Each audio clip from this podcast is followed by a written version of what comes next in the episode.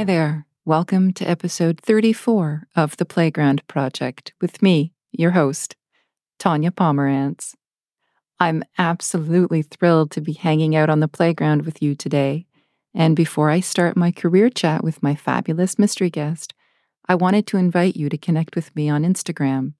You can follow me at Puddle Jump Coaching 001, and I would love to see you there. A big shout out to at Nadia Fredericks, a puddle jumper from South Africa. Would love to have you join me on the playground for a career chat someday. And now I am so excited to welcome my friend and amazing mystery guest, Rodrigo Barbosa.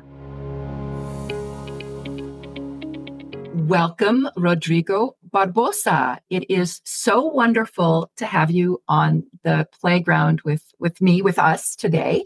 And you know what I do? I always give context. So, Rodrigo and I met when we were both working at OCISO. And Rodrigo's LinkedIn profile says this dynamic, versatile political science professional with years of experience and formal education in varied aspects of project management, government issues, stakeholder management, and international affairs. Rodrigo, I am delighted to be here with you today. Thank you so much. Thank you so much, Tanya, for inviting me to this podcast. And yeah, I, I was listen to my description on LinkedIn. I was thinking about the, the first word like dynamic and versatile. Mm-hmm. And perhaps I was, I was, thinking that it's pretty cultural, you know, from the Latinos, uh, the Latinos environment at work. What do you mean? Sometimes it's more valued. People can switch from one thing to another quickly mm-hmm. in, the, in, in their roles than very specified and rigid roles into the organization. Mm. And that is a pro and a con. Mm-hmm. But yeah, it just came to my mind. Uh, listen to you describing or reading that description on my LinkedIn. So, yep. I think they're both important. Dynamic, meaning that you're full of energy and you get things done. And versatile means exactly what you do, right? Jump from one thing to the other without missing a beat. Exactly. And the way that you came into OCISO and you were able to be the project coordinator, is that what your title right. was? Yes. You came in and you looked after us in the CED department and you did a phenomenal job. So before we keep talking about that, let's go back and take a look at where you grew up so where did you grow up and, and go to high school? And what was high school like for you? What was the system like? What was the experience like? Wow. Well, I was born in, in Bogota, it's the capital of Colombia. Colombia has not seasons, but that doesn't mean that all the country is hot. And this is important because Bogota is 2,600 meters of altitude. Hmm. So the temperature is like the maximum is 21, 20, and the minimum is 8. And that doesn't vary during the year. It's just like fixed in a certain way. It could be rainy days, sunny days, of course, but never goes up to 20, 21, never goes down to 8. Yeah, so it's like a perpetual September, Canadian September. That sounds nice. Yeah. So I grew up in that environment without seasons, without mm-hmm. knowing what is season. For me, if I want to get hot and go, you know, to outdoor pool, we just drive one hour down the mountain. And if we want some more cold, we just drive up to the mountains. So are you saying that so there's Bogota and if you go an hour south, yeah, it's it's warmer, and then if you go an hour, okay. I don't know. The thing is, the capital of Colombia is in the middle of the country, in the middle of the mountains. It mm-hmm. was more so like a fortress because it's curious. Colombia has two oceans. We have way out to the Pacific Ocean and the Atlantic through the Caribbean, but the capital is in the middle of the mountains. So, for many centuries, most of the coast was very uncommunicated with the center of the country. Three mountain chains in that part, the Andean mountains, split in three arms. Mm-hmm. So, it is pretty uh, in, inaccessible for in, in, that time before the you know modern modern transit devices. But yeah, that's the story of my country. it sounds, weird. It sounds lovely, and I thank you for this because what you're doing is kind of bringing me, bringing us there so we can really get a feel for it. And this is now like an international playground project. And I really Yeah. appreciate that. I grew up in a, I don't know if it's middle class, I guess, Bogota. But even if I work, I live in, in the mostly of the center of Bogota, the city. is an 8 million people city. In one city? Yes, that's like size of Toronto, but I, I know why. my, my family don't want I, I live close to to my neighborhood uh, because we see many people just going most of the kids going out of the school and you know stay around and they don't want that Mm. they sent me to study on the suburbs so i spent like one hour in the in the um, like a school bus Mhm. To go there and one hour to go back. The good thing, it was uh, like a more countryside place. Mm. So it was, it is beautiful, a lot of outer space, like a lot of grass, a lot of trees. It was beautiful school. I really enjoyed it. Another thing of Colombia, and this happens in many Latino countries, is that the public school, they are public education, free, Mm. Okay. but the, the environment there, you know, is not very healthy. Uh, there are many problems, many things of security, a lot of things. So most of the people, when they have some income, try to send your kids to the private school. Mm. But it's pretty popular. It's not like like here, for example, in Ontario, you can see that only private school is only for rich, very rich people, and it's not very common. Mostly everyone here just send your kids to the the public school. Mhm. But not in, in, in Bogota is more the public school is for very low income uh, margin of society. And normally when you have some income, you can try to put your kids on private schools, Mm. which is sad. I think is is sad, but at the same time permits some people can have different types of education. Mhm. Anyway, that was my high school. You know what? I, I really want to study when I was like in seventh grade astrophysics. that was Oh my gosh. Oh my gosh. yeah this was Astrophysics. Was my my passion like in that time i was watching carl sagan documentaries that Oh. was fantastic for me was Yeah. watch all these things um that was great however and this is one of the lessons how important is the school education school teachers Mm. and when we were starting to see calculus in the um, in this high school i Mm. had a very very bad teacher for math Oh. Instead of that, I had a very, very good teacher for social sciences. Yeah. mhm. So I, I was in 10th grade.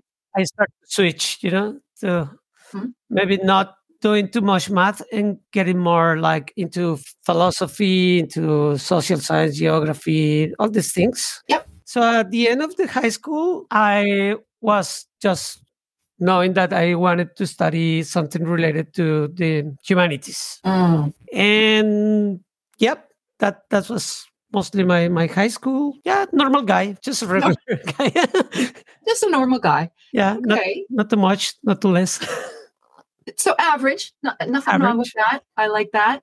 So, like the way that it works here, right, is people are kind of streamed and they if they're going to go to university they go they take these courses and if they're going to go to college they take these and if they're going to go into the work world they take different courses is it like that in colombia when where you were or is it a different kind of logistical setup you mean in the high school Mhm. Mm, everybody have to follow every like school even pri- private or public have to follow the same curriculum okay However, some schools can offer like optionals, but it's Mm. not as strict as here that you see. I've, I've listened here that you have to check uh, for like theoretical or practical or Right. more liberal arts or more like scientific part. It's not in that way. It's more like every school can offer some optionals. Yeah, for example, now my, my nephew in Bogota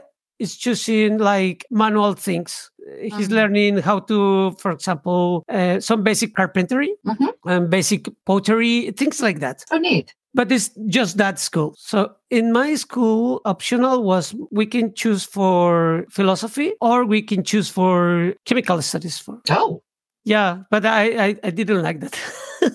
yeah, so, but I found it interesting now. But in that time, no, that was Mhm. so I got uh, philosophy. Okay. And so when you graduated and you knew that you wanted to get into the humanities, but did you know exactly what you were going to be studying at university? I knew political science because I, in that time, in that moment, I was reading news all time and I was very into the news and to the mm-hmm. politics, but not like doing campaign for any party or something. But in the news, my family always talk about the political and economical like situation in the, mm-hmm. you know, in the, the living room, in the family gatherings always talking about that. So I knew that I want that or law, law oh. studies. So pretty pretty close, mm-hmm. and also. Uh, well sociology but i didn't see like clearly how can i get a job with that so, yep so yeah i so i just uh, like send my application to the university for the law school for mm-hmm. political mm-hmm. science school, and I got one of the tenth uh, best scores in the application. Oh gosh! So they gave me um, a scholarship of the fifty percent for political science. Wow! But not for law. So I got the political science. So program. you took political science, yeah, yeah, yeah. yeah. Well, my my Good father, like, hey, no, come, you take this one. Yeah, so it was beautiful. I, I love the my university. I love it. It's pretty old university. Mm-hmm. Uh, now is 450 years old. Oh my goodness! One of the first universities was funded in the times of the Spanish Empire. So it is it is beautiful, even if it's in the middle of the city now and surrounded by high buildings mm-hmm. is still keep the original structure. Facility oh. is is uh, like an old Spaniard plaza, you know, like mm-hmm. yeah. If if some of your audience have gone to Sevilla or South Spain, that university mm-hmm. looks like that. So I love it. The structure is a very open university. What does that mean, an open university? In, yeah, it happens in political science that if you go to the public um, university, the national university, which is public and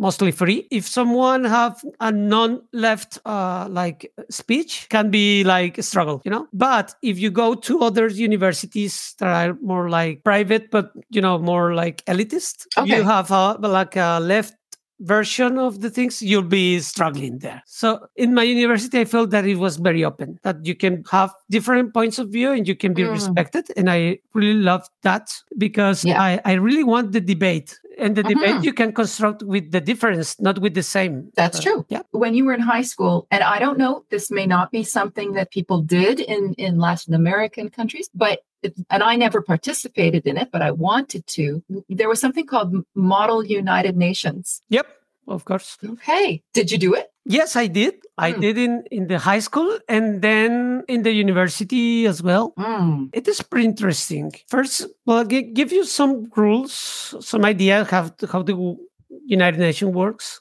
but mm-hmm. also mm-hmm. it helps to you know the students can see or can understand what's happening in other countries and try to put some geopolitics problems in the mind of, of a teenager which is not easy no. But it, it is good. It is good. I think it is also a good experiment do you feel like how to manage your speech how to mm-hmm. how to convince people in a in a diplomatic way. It, I really enjoyed. Well, I really enjoyed because I like the the, the, the, topics. I, I know some friends of mine like, oh, what I what we have to do this. Yeah, that is for me. It was my passion, so I take it very seriously, and I put a lot of effort on that. I love it. And so you had a wonderful time. Everything was great. And then when you were finishing university, what was going on in your mind? Like, were you thinking, okay, I'm going to continue my education, or were you thinking, I'm going to start my career? Well, that was a very uncertain time for me because before graduating, I was traveling to Chile in Argentina. Mm-hmm. Before I travel, I just wanted to, okay, get a job in the public service in one of in government and stay there forever. That was the idea. Like, okay, try to get a good job and stay there. But uh, after I, I, was traveling for South America, visiting other countries, and then I go back and I say, okay, now the world is much more than you know.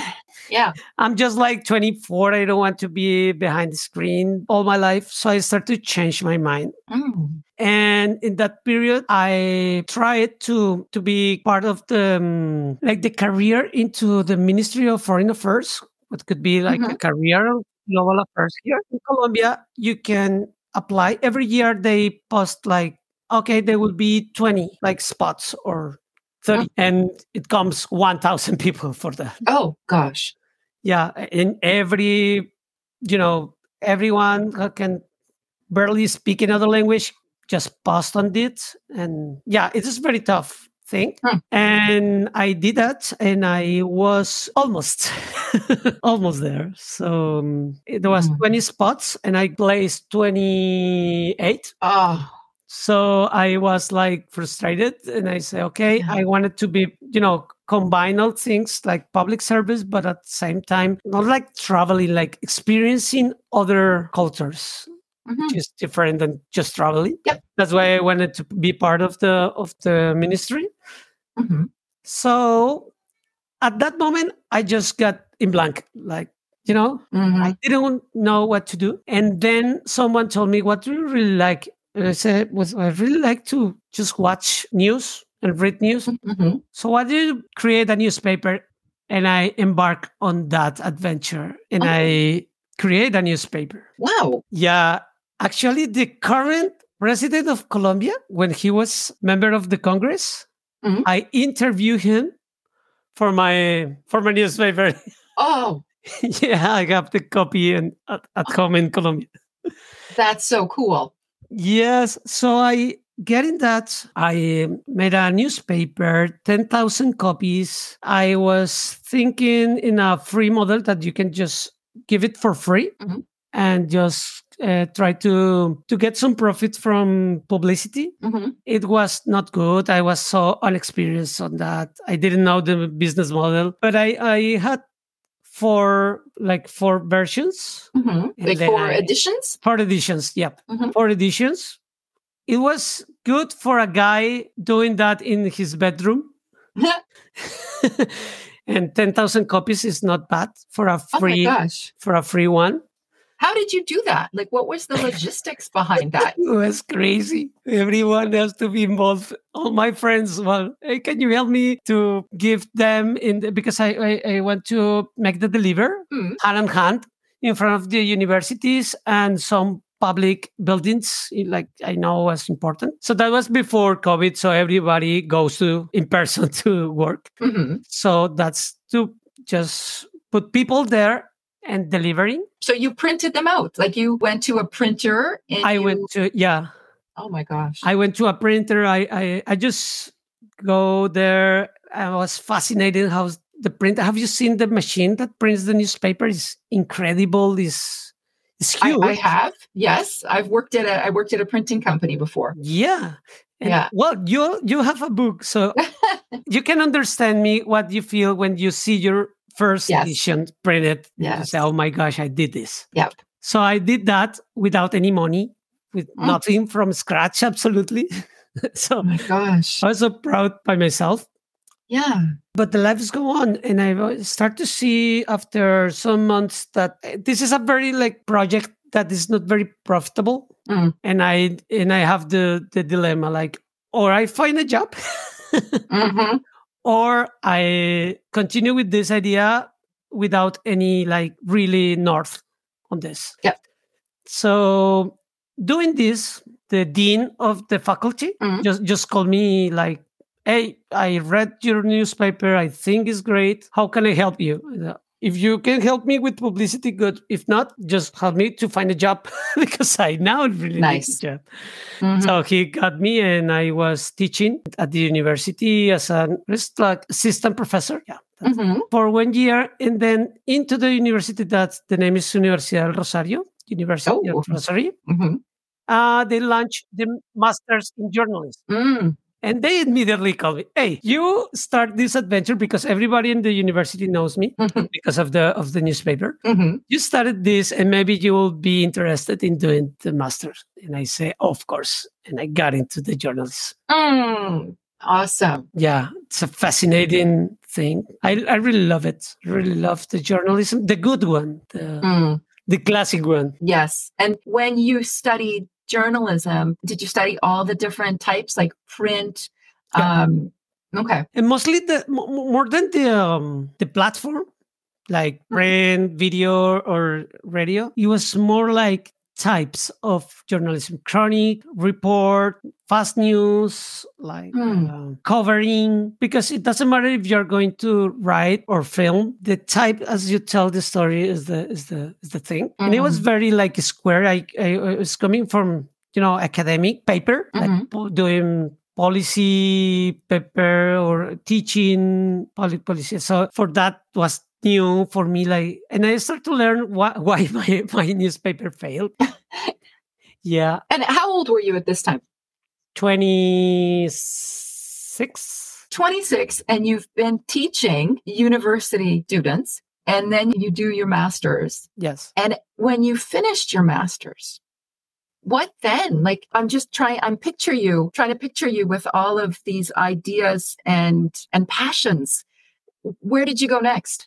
I have to say that I had a lot of energy at the time because I was studying the masters. At the same time, I was working in the first in the university and then in a magazine. Then I found a job as a journalist. And Mm. and so I was doing the masters, find a job, also Oh, partying because every weekend I was like with my friends partying.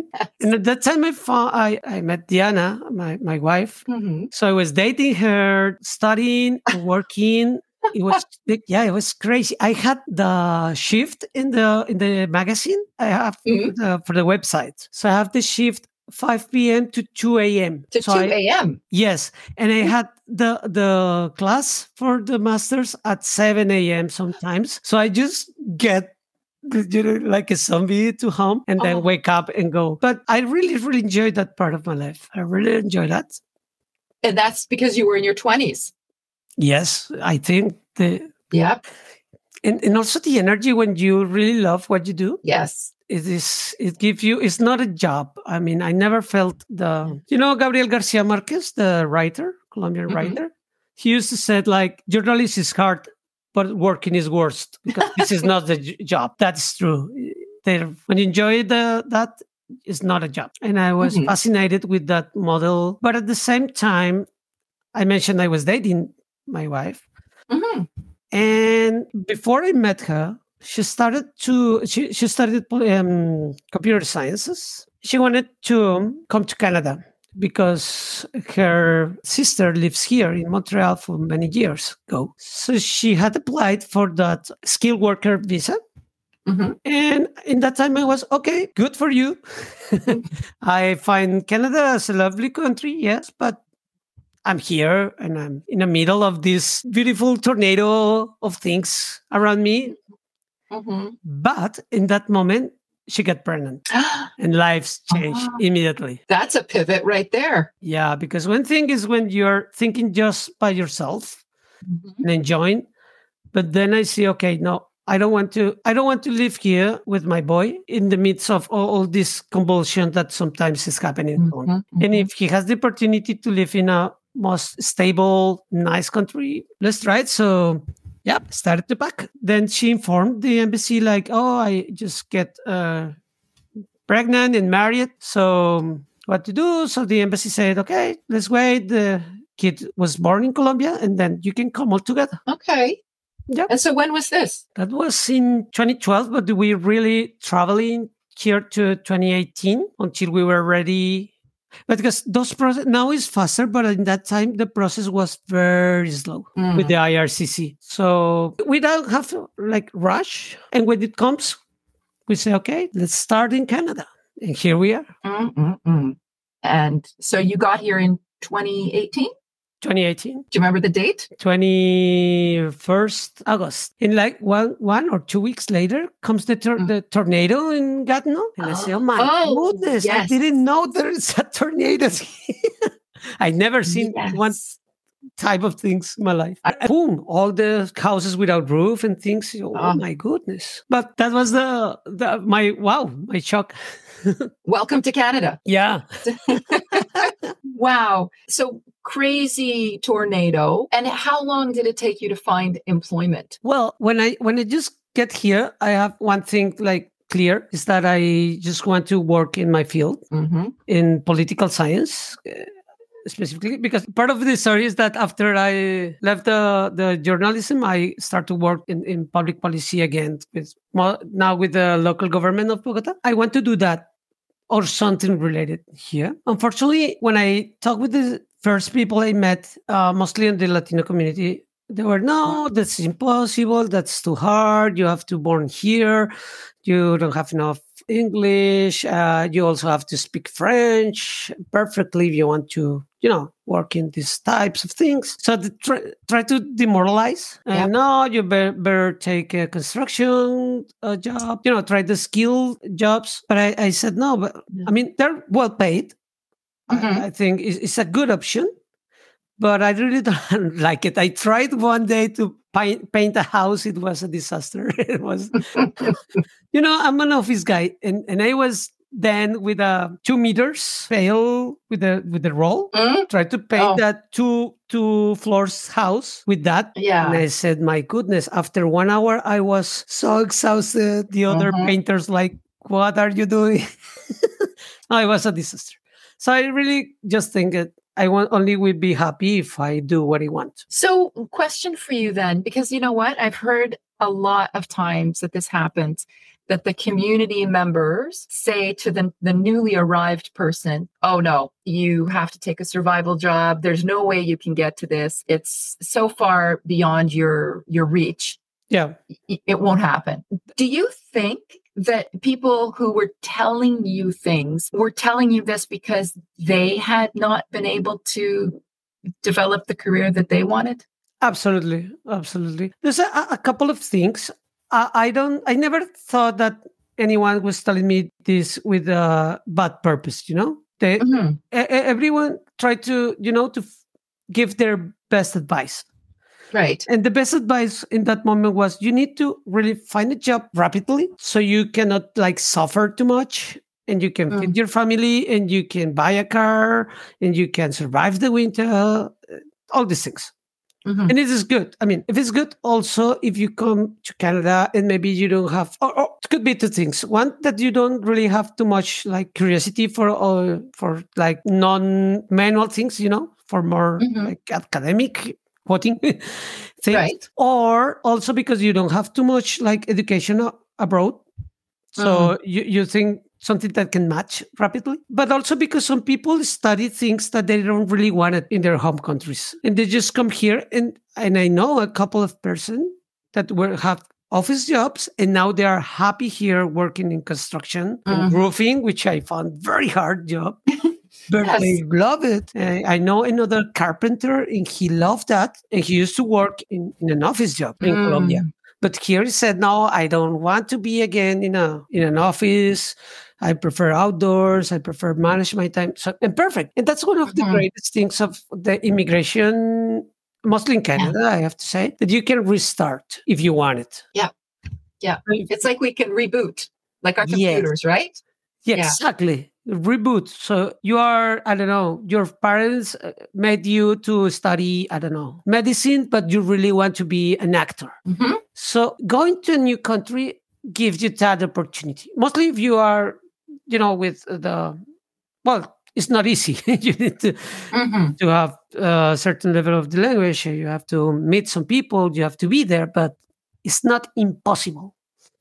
And I found the Canadian society is pretty open, Mm. pretty grateful with all of like us that come to contribute, to, that Mhm. wants to make it better, the things, and to want to learn and share our perspective that we come from other places. Mm-hmm. I, I, found this this is very very nice. So I mean, if someone new here and I still what same, I try to communicate with the newcomers that I've met when I was in OCISO, and now the people just I met around is try to follow what you want to do. It's hard. Mm-hmm. It's not mm-hmm. easy. Mm-hmm. It's not easy, but it, you can make it. I cannot say that, okay, if you were a CEO of a, move, a bank, yes. you come here and you be the CEO of mm. No, that, but yeah. at least in the same industry. And mm-hmm. also, this is a huge country. So if you want, uh, I don't know, like for example, jobs in oil and gas, you it's better you to go to Alberta, but there are opportunities there. If you want like graphic design, Quebec has a great industry on that. So try to move there. Try to also pursue your dreams also geographically because you can be mm-hmm. frustrated. And I knew mechanical engineer of trains that came to Ottawa and was frustrated because cannot find a job. Mm. It's okay, yes, but the, the trains are built in other parts of, of Canada. That's right. Uh, here is only the LRT, but there's no more. And now he's living in Alberta he found a job and moves there. Uh, yeah, so that was the thing. Um, hmm. Here, in, it was like trying to pursue our dreams, not easy thing. So my hmm. first job was just surviving jobs until I got the IELTS, the test of the English, to be okay. accepted in in the um, in the Algonquin College to study project management. Okay. And I studied the project management because I saw that was the link of my career to not only the public sector, but also with the NGOs and nonprofits that work with projects that by the, the, the government and things like that. So that was the link. And this perspective was given by my mentor of OCISO. That was my next question. Oh. I was just going to say, where did you get that? Because that's a pretty important information to be able to to see. And so you're you're you had a mentor with OCISO. Absolutely. And that was, she was great. Leonor, she was awesome. We keep communicating each other. Uh, so. Hmm. when when we met, she told me what is your purpose, and I told her I want I had a master's, so I want to have a master's or a PhD here. So she hmm. would say, okay, wait, wait, wait, wait. That's what you really want? No, maybe not. Maybe I don't have time because I have a little kid. I'm not very young. Maybe I have still like struggling with the language. She said, what do you can match your real purpose that is find job in your field with a project management course. And I was saw the you know the description of the program and said, no, this is the one. That was mm. it was pretty like more easy to enter, less expensive. Mm-hmm, mm-hmm. And give me another perspective of my job with the project orientation because I've never had had before in, in the public sector in the journalism side when I was working with before. Mm-hmm. So this gives me uh, like a wow, new perspective. I'm really grateful because that helped me to to match, and she helped me to find my first job, non-survival job here with OC oh, Transpo. Okay. Yeah, in the as a client representative in the station when they just launched the system. Oh yes, yep. Yeah, and I met a lot of people in there in the city. So it was like step by step. Like 1st mm-hmm. they'll be struggling, then I was working with the city government, and then I did the um, project management uh, certificate, mm-hmm. and then I went to CISO. And for CISO was because I, I saw the um, the description, and I said, okay, it is great. It's great. I knew CISO before. Mm-hmm. So I said, okay, this I want to be there. And I, then I met Tonya. Woohoo! So, and you were there for how long? In OCISO, I was one year. And it comes, I was very happy there, as you can remember. I, I really liked the, um, what the organization does. The team was fantastic. See this opportunity in Public Policy Forum, which is my current employer. That's the more the core that I study. Yeah. So I said, no, this is, I, I remember I said to my wife, I'm going to try this, not because it's more salary or not. That was not the what I had in mind. It's just because I wanted to like try to um, like get back to my origin in, in academic purposes. And it would be challenging. So let's try. And yep, Mm. and now almost a year there. And so, what do you love about your career? Wow, I, I love my career that it touch everything that happens in our society. It's so broad, so, so broad. So at the end, the government is the expression of the power, an expression of power that the citizens allow, give to, to an institution called government. So that institution regulates everything. Even when not regulate is regulating. Like laissez-faire is Mm. let pass. That's not Yeah. regulating, but it's a policy. So understanding the power, you understand everything what's happening, and that's fascinating for me in a in a like in general mode. And a more Mhm. particular thing is that y- you can see mostly. I, I like this, and I have to make the notes. Uh, I like the political science in democracies or in democracy Yeah. system, not not in other systems. But I like to analyze how it works, the forces into the democracy it works. How can a government? You see, governments can do a lot of good on the people and a good Mm. and a lot of bad. Having that balance, having that uh, like how to say is like sewing, like that precision. is- Okay. is, is an art. Governing is an art, and I I like at least to see, to listen, to read about it, to know. You see, some countries are very rich, like for example Venezuela, and now it's a mess. Mhm. Some other countries, if you see them, could be poor, like Singapore, and a small island, Mhm. middle of the sea, and in Asia. I mean, with not very like too much natural resources, is one of the richest country. It is just how do you manage the power, and that's fascinating for me to see what's happened. It's more like a curiosity. I don't know. Yeah. Do you think that if women were in power more, there would be less war in the world? That's a hard question. I think not all the women in power have been peaceful. For example, Mm. uh, Catalina uh, of Russia was not, you know, I hear you. cake. Pretty brutal with some um, Yep, you're right. Thank Uh, you for that reminder.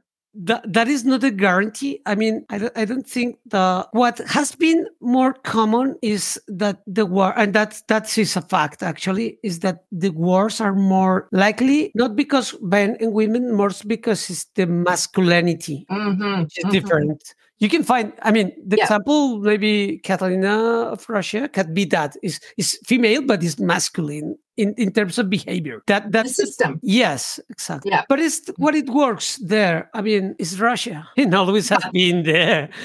it's I mean, it's Putin, but it's also Stalin, and it was all before him was Alexander, and before him was Nicholas, or vice versa. So there's not that. That's a, a particular country that likes the the hard hand and power, Mm, even if it's men or women. I, I don't think that could be Yeah. a, a big difference. Yeah, for example, uh, Margaret Thatcher Yes. activated the war for the Falkland Islands in the with Argentina. That's right. tha- that's not a. I mean, if you think if you think probabilistic, of course, the ninety eight percent of wars have been ordered by men because ninety eight percent men commanding. Right. They're in power. Exactly. Yeah. So, but, but I don't know. I don't know if that could help. I, I what I really think is what type of persons, even as women, men, or whatever, Mm, is there. What type of person that that's very complicated things. Many cultural issues, many even personal behaviors.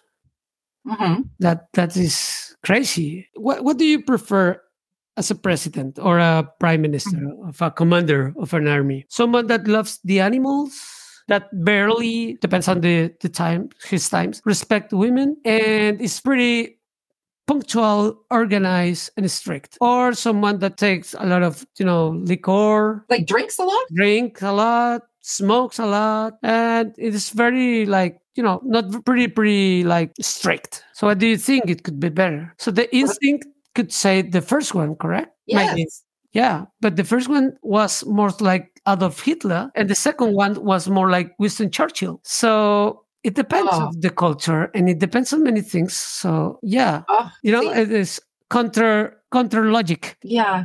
No, you're you're right. You're right. I think part of part of me, but I'm always wanting to see people with exceptional levels of emotional intelligence in leadership positions, which reminds me of also in your about section on LinkedIn it says excellent emotional intelligence and moral ethics and values. Well, yeah, I think.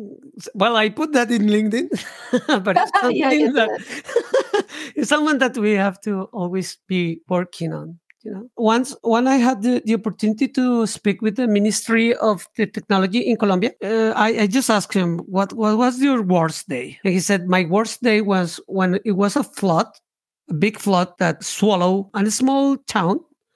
Not too many people died, but many, like fifty. It's a lot, but not too much for, for the massive destruction that we were there. But the thing, he was very shocked. He wants to cry to see the, the scene, you know, that it could be very like hell, hellish uh, scene. But he has to, because he was the ministry, one of the ministers that was closest to the point. So the president just called him and say, okay, you have to fly there and try to help. Then the press was interviewing him and he have to behave in front of the camera. He cannot like break, you know, cannot express all the, all the desolation and pain that he has seen because he's representing the government. He cannot like break and you know cry in front of the the cameras. People trust in, in you know when in, in, in public servants that keeps their emotions in their place. What if people showed their vulnerability? Why is vulnerability a bad thing? Unfortunately, vulnerability invites others to come and invite in, in- like invite you. You know Like attacking. People Yeah. can attack you. exactly unfortunately and that that's reality i mean one thing is you just don't show any expression that's not like correct or i think no is what it you can show your your emotions but i think the, the good thing of a, you know, when you represent the government is to they can show that it this is we are strong we know what we are doing even if they're not they have to show Mhm. we know everything is under control don't desperate because if you see try to imagine i don't know any people uh, for example the um, director of the central bank here the, the Mm. bank of canada. Okay. in a in a in an interview no this is hell. Everybody have to sell. We are going to hell. We are broke. You know it will be terrible. You the panic will be just spread immediately and everybody will be you know living in the chaos yes. yes What, mostly with what the govern government and, and mostly those public figures have to show stability Mm. against chaos that's that's the at the end the bureaucracy is a fight against chaos Hmm, I'm going to write that down. Yes, Bureaucracy. uh, this is good. Yeah. That's good. I like that. Yeah, It's I a just, fight against. Did you just make that up? yeah, yeah, I just made it up. Again, you're actually you're making me more interested in bureaucracy than I usually am yeah, against chaos. a civilized country, and, and that's why uh, Canada has been stable for a very long time, is when you have good bureaucracy. Interesting. It's like when you go to the doctor or the nurse, most than the doctor. You go to a nurse and the nurse is crying with you, she lost all credibility. Mhm. But she's just like under control and say, okay, you look bad, but we're going to fix you. And they do their job. It's, it's what is expected. Not that they Yeah. cry with me. That they, I don't know, if I broke my arm, not cry with me, fix my arm. Uh, yeah. Yeah, yeah. Thank you. Yeah and, and that's the best at the end you will be very grateful for someone that give you a good advice or fix you or help uh, you know um, make it uh, its job as it does than for others that didn't do the job but was very empathetic and cry with you because what you need is a solution in that case and i was thinking in it, but in any particular case, yeah, it's great to listen. Is what I think. But listen to understand what is the best advice I can give you, and of course, understanding. And some stories are very like tough. Mm. It's Mhm. impossible to stay apart, but try to keep emotionally apart to give the advice and to move the person to the next step. I, I think that's important. That's right. Don't cry with me. Fix my arm. yeah, See, you're full of good, full of good, good advice and quotes. Now, speaking of that, do you have any motivational quotes or words that you live by? Well, I was thinking about that because when you told me that, I was thinking, wow, a quote. Mm. And I really want one that's that's a derivation of of a, of a, of a concept. Mm. I'm not a religious person, but I like a quote of uh, Saint Thomas of Aquino. He said, like, fear the one book man. Like, fear that person that only have read one book. Mm. If you convert that to nowadays, is fear the radicals. Any side. Fear the person that only see one angle of the story in terms of journalism or Yeah. that are very that things that possess the whole truth only for reading one thing, one point of view. I like that. So if you're the only, the one book man. Wow. You, Mister, are very interesting. And I love speaking with you. I learn from you every time we chat, which is not enough, my friend. It's not enough. So we'll have to, we'll have to get the whole CED team together and, and catch up and, and everything because the people that worked at OCISO, phenomenal. Yeah, I know. It's a, it's a great team, and I'll be very very happy to meet each other again. All the team, yeah, great people. The good thing is we, live in the same city. Mhm. Yes. I remember just one last thing that just came up to my mind. My master, my the dean of the faculty, is one of my greatest friends. He's not very old now, but he was something good. Uh, I, he was very special in many things, but Oh. he never tell me hello or good morning or how's it going. Never, never like say the hello. Mhm. I told once why, Hmm. because because he told me something great. Because this is an unfinished conversation. We are in an unfinished conversation. That was fantastic. I really like that. Yeah, Oh, Rodrigo, we are in an unfinished conversation. that was amazing. so I never say hello and nothing like that to him. That's very intense. And that takes me to a very philosophical mindfulness place, an unfinished conversation. Man, uh, then I can't say goodbye because I don't, we'll just continue. Good. That's fine. I like it. I like it too. So I can't thank you enough. I hope you had a good time and you enjoyed our chat and everything. Did you? Yeah, I really did. It was fantastic. Thank you for having me in your podcast. Yeah, it was great to go back in time and think. Cool. I, I can't wait to see the next the next part of your journey, my friend. Well, thank you so much. And yeah, hope to see you again, see the whole team. And good Absolutely. luck with your podcast. It's fantastic. It's Thank you. great project. My best wishes to the playground and you. He, you too. Take good care, okay? Take care, Tonya. Okay, bye bye. Bye bye. Thank you so much, Rodrigo. I loved this introduction to Bogota, Colombia. And like Swami in his interview a few episodes ago, Rodrigo takes us on a history and geography lesson of his country.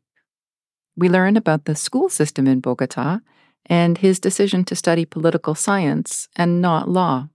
We also get a look at his foray into the publishing world. Faced with the dilemma of continuing to publish a non revenue generating paper or finding a job, Rodrigo was offered a teaching opportunity as an assistant professor. He took another opportunity to get his master's degree in journalism, and the transition from writing more academic papers like policies to journalism. He quickly discovered why his newspaper failed. He was in his 20s, and while studying to get his master's, he was working at the university, then a magazine, and then found a job as a journalist. In addition to all this work, in his 20s, he was also getting to party with his friends. And that's when he met his wife. And even though he was working exceptionally long hours, he really loved that time of his life because he was loving what he was doing, eventually leaving journalism and focusing on a career in public policy. Now, before they had started dating, his wife had applied to come to Canada on a skilled workers permit. For Rodrigo, he was happy in Colombia. Plans changed when his wife became pregnant. He realized he did not want to live there with his child, instead, preferring to raise his family in Canada, a more stable and secure country. He tells us that after moving to Canada in 2018, he and his family were shocked by the tornado that hit the national capital just two weeks later. Determined to find work in political science, he was discouraged by fellow Latin immigrants from pursuing this goal.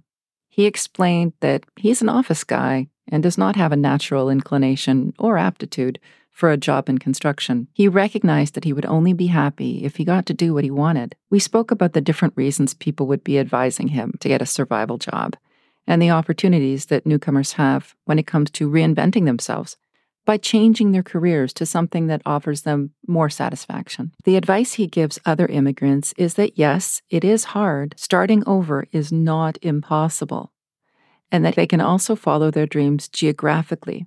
He also shared the importance of having his English level assessed through IELTS so he could study project management at Algonquin College. He became a mentee in OCISO's career mentorship program, and his mentor showed him the link between project management and both the public sector and non government organizations, NGOs, that work with the government. His mentor, Lenore Evans, also suggested that getting a project management certification may move him closer to his goal of finding a job in his field rather than getting another master's degree. He is grateful for that new perspective. With her support, he found his first non survival job with OC Transpo, where he was able to meet a lot of people who worked with the city of Ottawa. It was his training in project management that led him to secure the project coordinator position with the Community Economic Development team at OCISO, where we were colleagues. But then, a year after working at OCISO, he found an opportunity in public policy. He shared what he loves about his career, and then we had a good chat about the types of government that there are in the world and what would happen if more women were in positions of power. His motivating words from Thomas Aquinas are I fear the man of a single book. This means our education needs to be well rounded, and we need to have a broader range of perspectives and a, than a more narrow mind. Essentially, the world is not black and white, it is full of gray, and we need to be comfortable navigating this. Thank you so much, Rodrigo, for sharing your journey with us on the playground today. And I am very much looking forward to what's next in your career. Please remember to give me a follow at Puddle Jump Coaching 001. And please join me for next week's career chat when I will have another incredible mystery guest join me on the playground. Have a beautiful week ahead, living in the nuances of our world.